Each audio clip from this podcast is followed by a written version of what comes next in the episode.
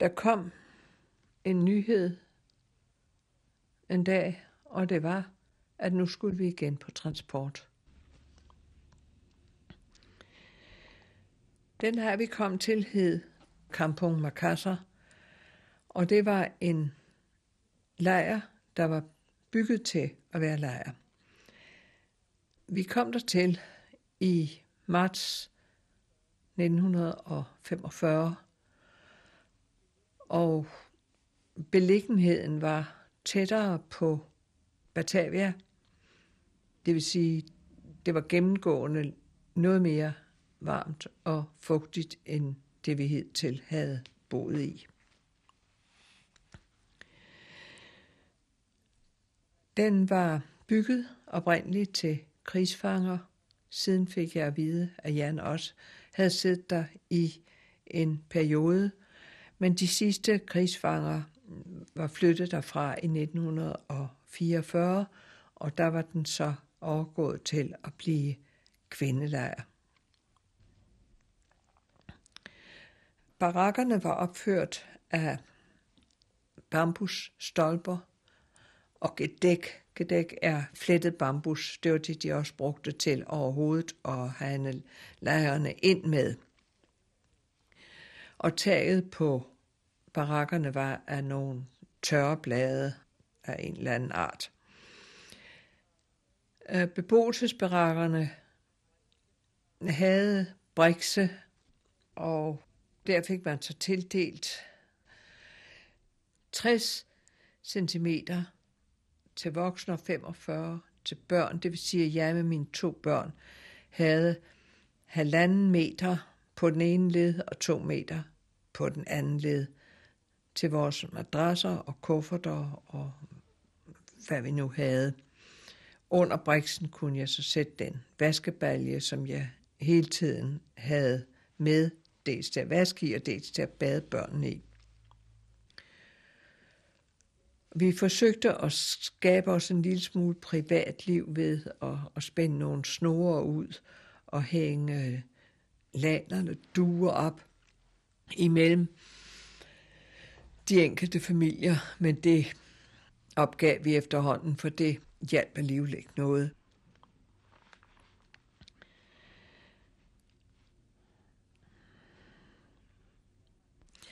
Det trods for, at vi boede så tæt op på hinanden, og vel sagtens 500 kvinder og børn i, i hver barak, knap nok måske, så følte vi os alligevel lidt mere fri, end ved at sidde syv mennesker i et værelse.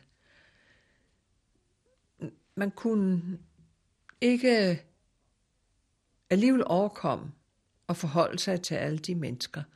Man kunne i virkeligheden godt passe sig selv, og man kunne også Øh, gå lidt rundt og snakke her og der, og finde nogen, som man kunne sympatisere lidt med, snakke lidt med, have det lidt hyggeligt med.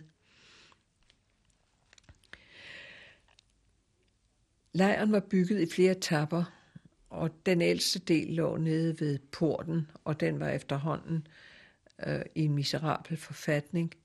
Og så var der siden bygget flere barakker, og vi boede i de sidst opførte barakker, som decideret var bedre end de andre. De lå også lidt højere, lidt friere. Men de havde den ulempe af vandtilførselen svigtede ind imellem, og så måtte vi møjsommeligt ned til de andre barakker og hente vand. Til hver barak hørte der en badebarak, og det var for mange en slem ting, at man efter dog at have haft et sted at gå ind og lukke døren, når man vaskede sig, pludselig og skulle bade sammen med alle de andre. Men det vendede vi os naturligvis til, og der var jo ikke meget kønt at se på. Vi var jo i den grad afmagret. Og på os, der var unge, der fulgte skinnet sådan nogenlunde med. Men på de, der bare var 35-40, der kunne skinnet ikke mere fylde med, og det hang i folder ned over enden og maven og lårene. Og efterhånden, som vi så også fik ødemer, så benene var tykke som elefantben, så var vi jo ikke noget kønt skue, men der var selvfølgelig heller ikke meget plads til forfængelighed i det liv, vi førte der.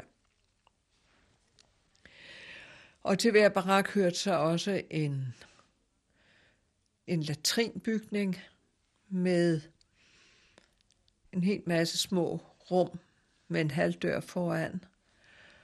Og der gik så en rende under bygningen, og over den rende lå et par brædder med et mellemrum imellem, og så kunne man så sætte sig på huk der og ordne det fornødne. Det, det er ikke noget, der er rart at tale om. Det er heller ikke noget, der er rart at høre om. Men det hører jo med, når man skal beskrive, hvordan det var. Masser af os havde næsten konstant diarré. Og mellemrummet mellem de her brædder kunne være svært at ramme, og det kunne overhovedet være svært at nå rettidigt frem mange gange. Og om morgenen så var de små latrinrum ikke ret rare. Men der var et renovationshold, der kom hver eneste dag og spulede og gjorde rent. Og rensede, hvis det videre afløb var stoppet. Det var et hestigt arbejde, og det var der altså nogen, der påtog sig, fordi det skulle gøres. Denne lejr var i modsætning til de tidligere lejre, var det en arbejdslejr. I de andre lejre, der havde der været en hel del funktioner, men det var jo nogen, der tjente til det fælles bedste, om man så må sige. Her skulle man også arbejde for japanerne. Det arbejde, der var for japanerne, det var at dyrke nogle grøntsagsmarker uden for lejren. Det var den ene ting, og den anden ting, det var, at der var et svinehold, som de også skulle passe. Og så var der byggearbejder med øh, vedligeholdelse af, af barakkerne, og det blev betalt med det, de kaldte et korvébrød, et lille bitte ekstra brød.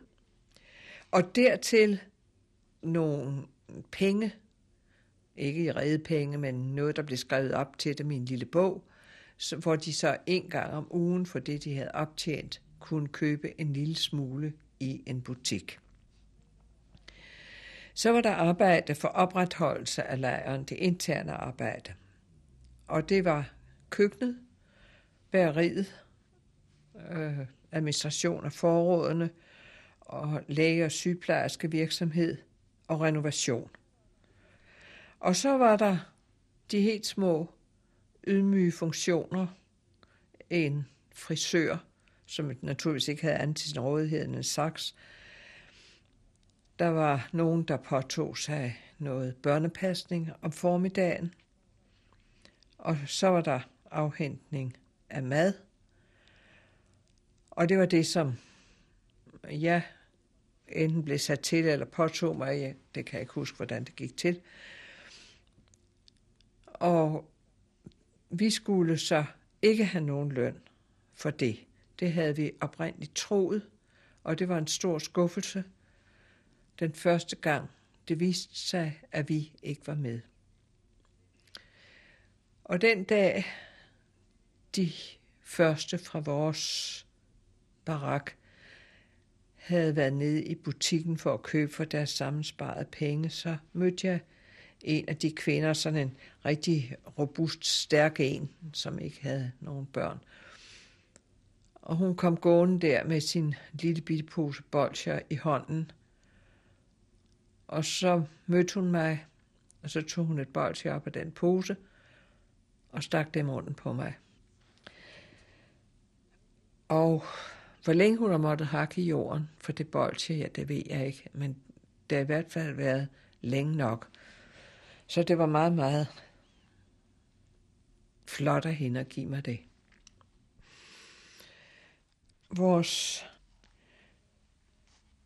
dag begyndte for mit vedkommende meget tidligt, mens det var mørkt endnu.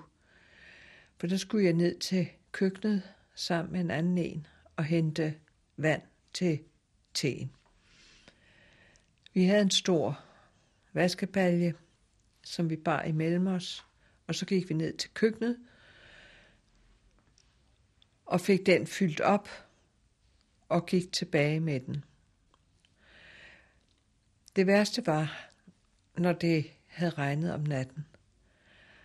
Vi boede jo lidt højt, så vi skulle opad, og det øh, som i øvrigt var rødt, som lejren var bygget på, det blev som brun sæbe, når det havde regnet. Hvis jeg vågnede om natten og hørte, at det regnede, så sov jeg ikke mere, for så vidste jeg, hvor forfærdeligt det ville være den næste morgen. Jeg havde kvalme af angst ved tanken om at gå på de der glatte veje med det kogende vand. Men vi klarede det. Der skete os ikke noget, men det havde jo været en katastrofe uden lige, hvis vi havde fået sådan en balje ned over benene og fødderne. Det, det var så skræmmende med det glatte føre, når det havde regnet. Så endnu den dag i dag, hvis jeg hører sådan et voldsomt regnskyld, så kan jeg blive helt urolig at tænke, hvad er det nu, jeg skal være bange for? Når jeg så får tænkt mig godt om, så ved jeg, at der er ikke noget at være bange for nu.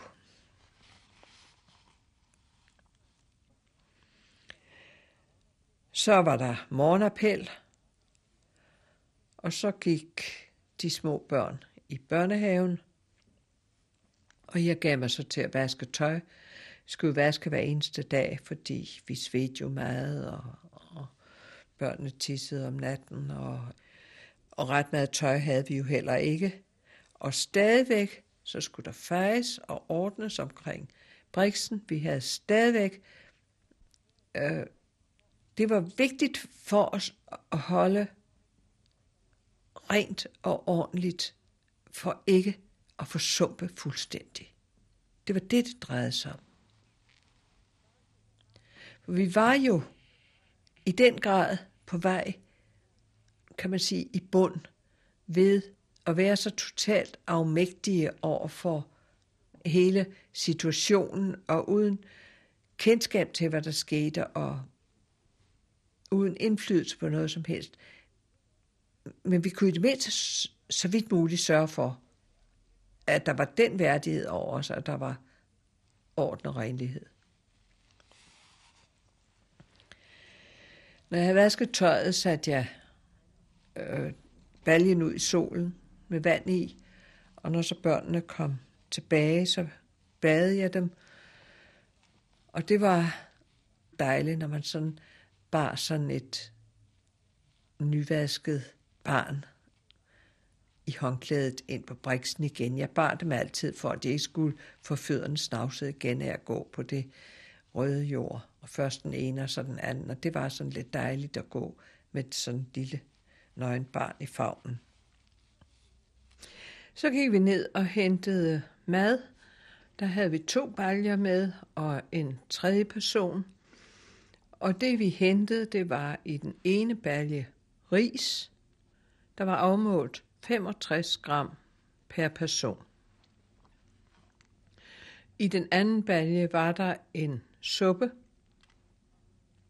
der var kogt med grøntsager og kød, men det var i hvert fald meget lidt kød. Det var hverken hver eller hver anden dag, vi fandt et lille kødstykke i den.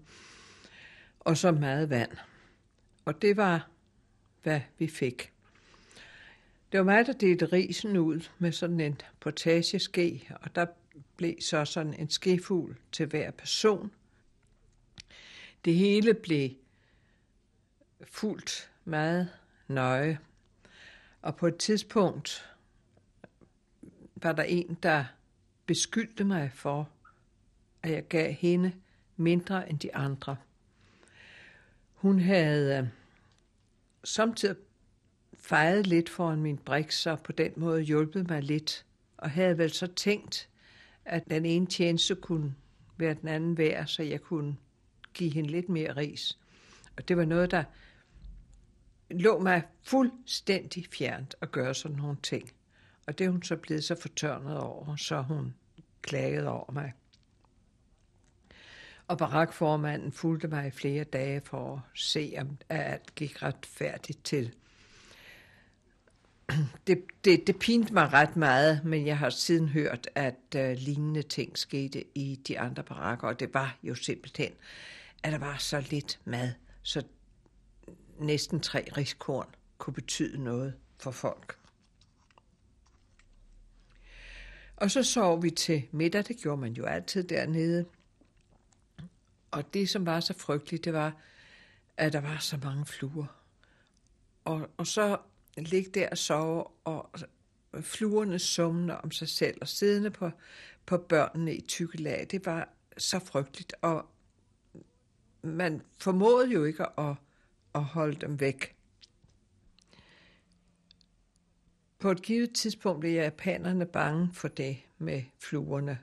For det er klart, hvis der udbrød for meget smitsom sygdom i blandt os, så var de selv i fare for at blive smittet.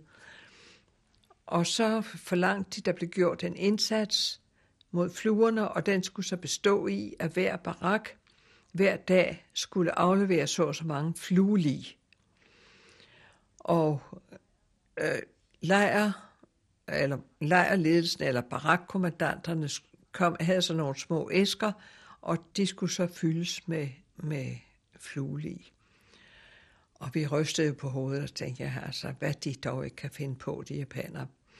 Og det blev så specielt de små børns sag at sidde og, og baske fluer. Og selv mine øh, to små, som var på det tidspunkt tre og fire år gamle, de blev samt helt flinke til at aflevere deres andel af vores baraks fluelisration. Og så blev det tid til aftens mad, eller hvad man skal kalde det. Vi fik noget brød, og det skulle så forslå både til om aftenen og til om morgenen, og vi skulle være glade, hvis vi havde en smule javasukker at komme på, eller en gang imellem en banan eller et eller andet. Brødet var af en så elendig kvalitet, som man næsten ikke kan forestille sig det.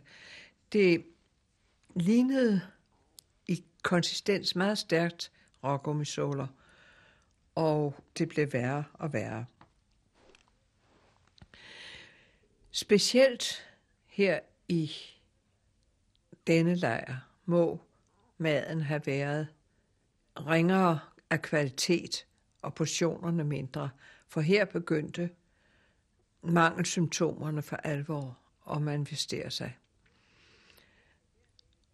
En hver læge, der i dag ser Peter, vil straks sige, at han har haft engelsk syge. Det kan de se på ham. Og jeg selv fik for det første til hungerødemer med meget tykke ben, og beriberi, som viste sig som, som store røde, blå pletter på benene. På et tidspunkt fik jeg også en forfærdelig mundbetændelse, som formodentlig har været skørbu, men det blev nu helt bredt ved noget pensling af en af sygeplejerskerne. Og så havde vi jo mange, mange af os det, de kaldte enteritis. Nogen siger, det er dysenteri, men det mener jeg ikke, det var. Det var en øh, diarré forårsaget af proteinmangel eller vitaminmangel, en af delene, som øh, børnene også havde, navnlig Peter og jeg også selv havde, og det var jo naturligvis også med til, at man ikke fik den tilstrækkelige udnyttelse af den smule mad, vi overhovedet fik.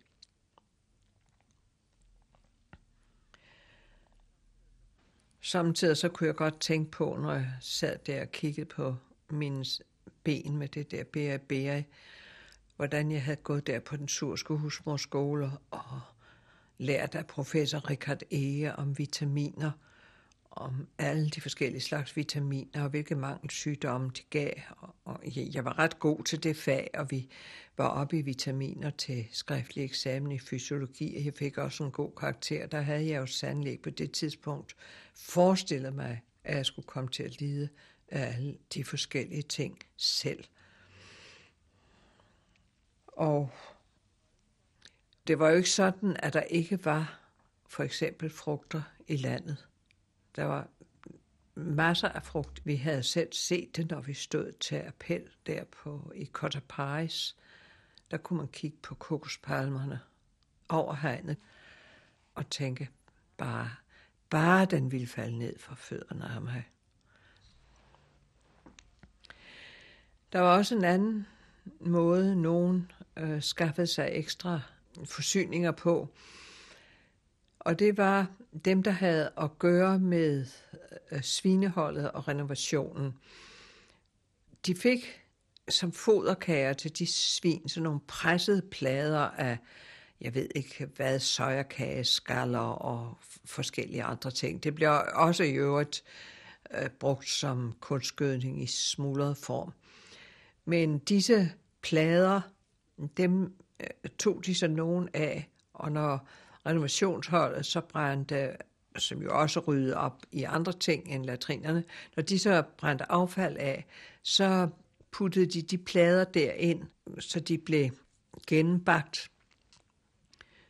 Og så spiste de dem. Bunkil kaldte de det.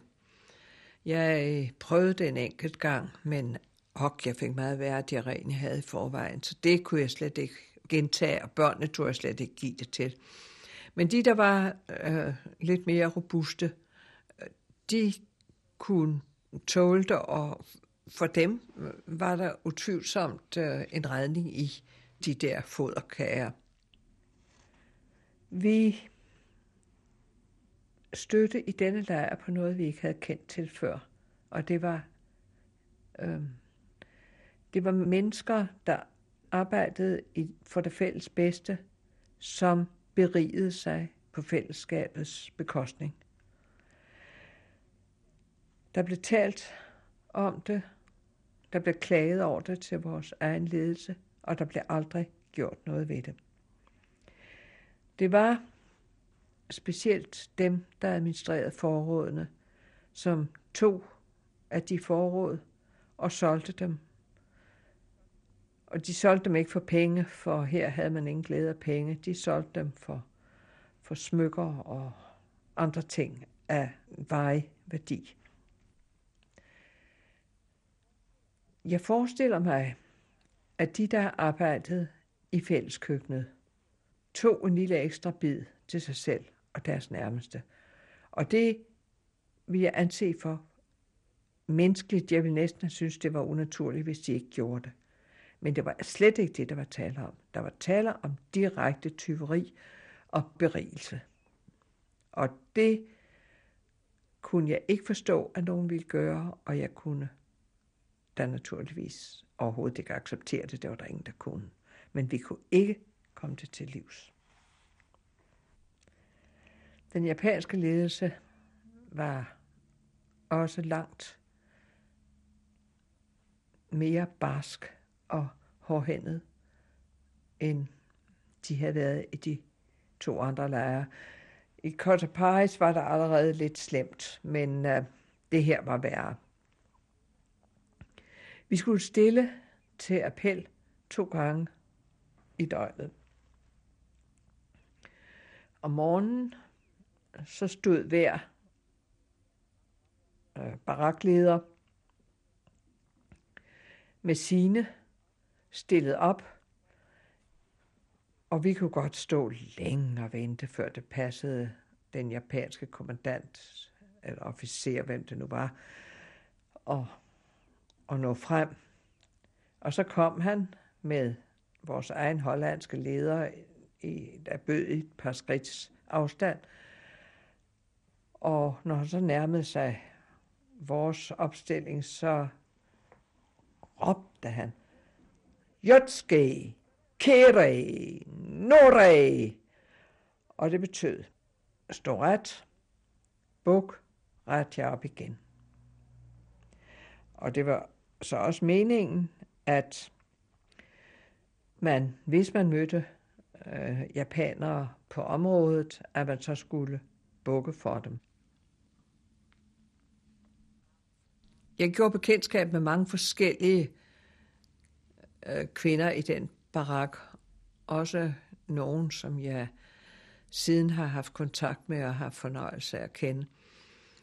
Men den, jeg kom til at stå nærmest, det var hende, jeg hentede tevandet sammen med, og også maden midt på dagen. Hun hed Søs Herke. Hun var datter af en boghandler, der havde boet derude i mange år. Hun var født og opvokset på Java. Jeg ved ikke engang, om hun nogensinde havde været i Holland. Vi var nogenlunde lige gamle, og hun havde en dreng, der var på alder med Peter. Og da vi sådan var blevet lidt godt bekendt med hinanden, så fortalte hun mig, at hun kunne samtidig få nogle syner i drømme om natten, som viste sig og være rigtige varsler om fremtiden. Hun fortalte mig forskellige eksempler, som jeg nu ikke mere kan huske. Men på et tidspunkt, det var mens vi var i Cottapais, hvor jeg ikke kendte hende, der havde hun bedt om at få at vide, hvor længe dette her dog skulle vare. Og der havde hun så fået et forfærdeligt mareridt om natten, og vinger, der susede hende om ørerne, og stemmer, der skreg og råbte, og hun var vågnet helt fortumlet. Og så sagde hun, det var fordi jeg ikke måtte bede om det og få noget at vide. Jeg spurgte hende så, jamen, hvor, hvor kommer det derfra? Og så svarede hun sådan lidt forundret. Fra Gud. Det troede hun helt sikkert på. Og jeg troede også på hende.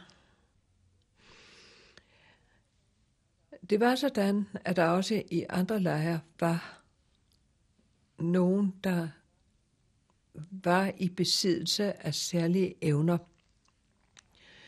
Jeg har egentlig forestillet mig, at det var de specielle klimatiske forhold, de der trope klima og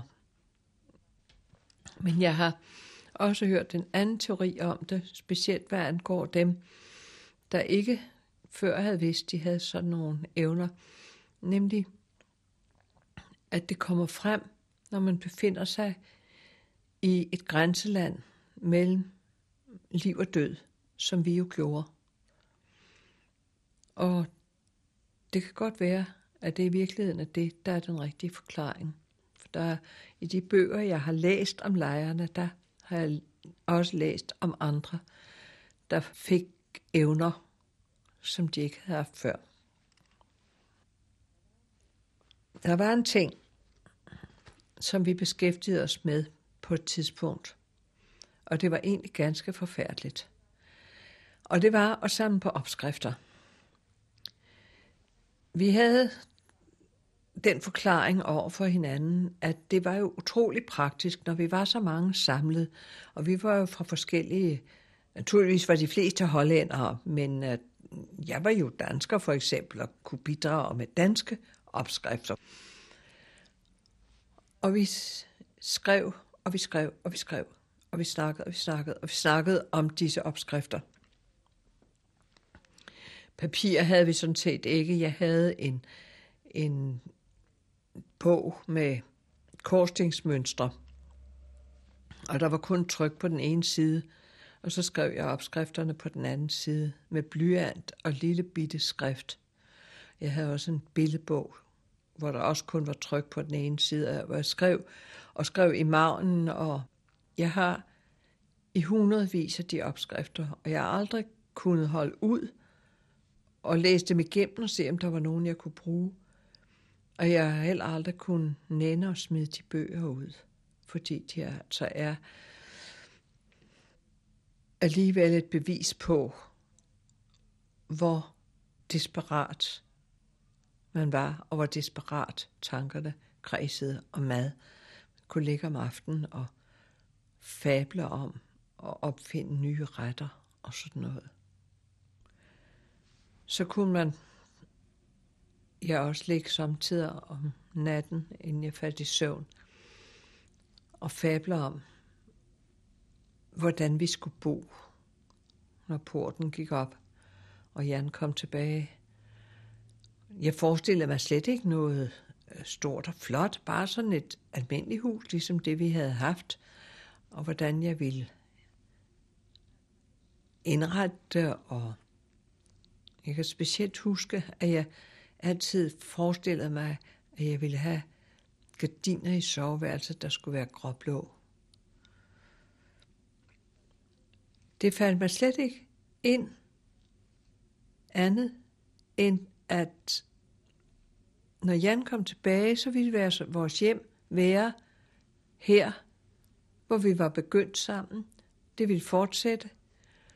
Og jeg skulle blive mellem de kvinder, som jeg nu havde delt under godt med de her år, som jeg følte, at jeg 100% hørte til. Jeg var en af dem. Sådan opfattede jeg det selv, og sådan opfattede de det også. Det der med opskrifterne, Øh, det var jo ikke alle, der deltog i det, men vi var alligevel mange, der deltog i det. Og vores læger vidste det, og de var helt ulykkelige over det, fordi de jo øh, tænkte ved sig selv, jamen det stimulerer jo mavesyren, det gør de stakkels mennesker endnu mere sultne, men de kunne ikke stanse det, de kunne ikke gøre noget ved det. Vi havde ligesom vi havde i KRS nogle virkelig dejlige kvindelige læger. Ikke nogen subsisters eller sådan noget. De var kontante, og, men de gjorde alt, hvad de på nogen måde kunne, og de levede med os. Jeg tænker på dem med, med virkelig stor taknemmelighed. Der var et lille lyspunkt, også her, vi fik igen Røde Korsbakker. Der var sandsynligvis igen tænkt på en til hver, men øh, denne gang skulle vi jo tolle, ikke bare til japanerne, men også til de af vores egne, der berigede sig på de andres bekostning. Så puslespillet med at dele det ud blev jo endnu vanskeligere. Og det var så noget med mm, tre om en dåse næstkaffe, og fem om en dåse corned beef, og fire om en dåse mælkepulver, og det bliver alt sammen øh, meget nøje overvåget af vores øh, barakleder. Og når så det hele var blevet øh, fordelt, så var der jo dåserne, og dem trak vi så lod om, de tomme dåser, for de kunne jo også bruges, specielt næskaffdåserne med, med låg på, dem kunne man altid bruge til at gemme ting i, så der var ikke noget, der gik til spilde. Det har været i begyndelsen af maj 45, vi fik dem. De kom, de røde korsbakker, på et tidspunkt, hvor jeg ikke havde fået kaffe i lang tid. Samtidig fik vi jo kaffe. Og så fik vi det næstkaffe. Og jeg blev helt høj af det. Og jeg dansede rundt med børnene og, og øh, lavede sådan fest med dem, og de var helt begejstrede, for de var ikke vant til, at jeg orkede den slags ting. Og de andre i omkring mig, de så helt forfærdet ud. De tænkte jo nok, at jeg var gået helt fra forstanden, men det var altså kaffen. Men så skete der jo også øh, igen sådan nogle ting, som de gjorde for at genere os. Og det skete på den måde, at vi var, ja, jeg ved ikke, hvor mange flere hundrede, som blev beordret til at stille, ikke med madrasser, men alt, hvad vi ellers havde, kufferter og baljer og alt, al vores ejendele, nede på det, vi kaldte enten den røde mark eller den store mark, som lå sådan midt i lejren. Og så kom der besked om, at vi nu måtte vi kun have én kuffert med. Nå, så måtte vi pakke ud og pakke ind og sortere og gøre ved, og, og det mest nødvendige en kuffert. Så kom japanerne og kiggede alt igennem, hvad vi havde, og det de kiggede efter, det var, om der var noget, de kunne bruge. Lægetermometer, eller medicin, eller ure, eller fotografiapparater, eller kikkerter, eller sådan nogle ting, som de var ude efter. Så til sidst så blev der givet ordre til, at vi måtte have så meget, som vi kunne bære. Og det eneste, jeg ikke fik med, det var en lille kurvekuffert, jeg havde, hvor jeg havde den fra. Det ved jeg simpelthen heller ikke. Og der måtte jeg så lægge de ting, som ikke havde nogen umiddelbar brugsværdi. Et fotografialbum og de små statuetter, jeg havde fået i bryllupsgaver, og ja, også nogle, noget tøj, som børnene var vokset fra, og allerøverst lå der et, et fint rødt tørklæde. Men jeg havde også i kufferterne, for Jans skyld, tøjet til ham, så han havde noget, når han kom hjem, og en bog, han gav mig den allerførste tid, hvor vi var kærester, det var Sigurd Hols Sønder i sommersol. Og en anden bog, som Jan var meget glad for, en psykologibog. Og ja, tre kvart år efter krigens afslutning, ankom den til min adresse i Danmark. Og hvordan det er gået til, det ved jeg slet ikke. Men jeg fik den igen, undtagen det røde tørklæde.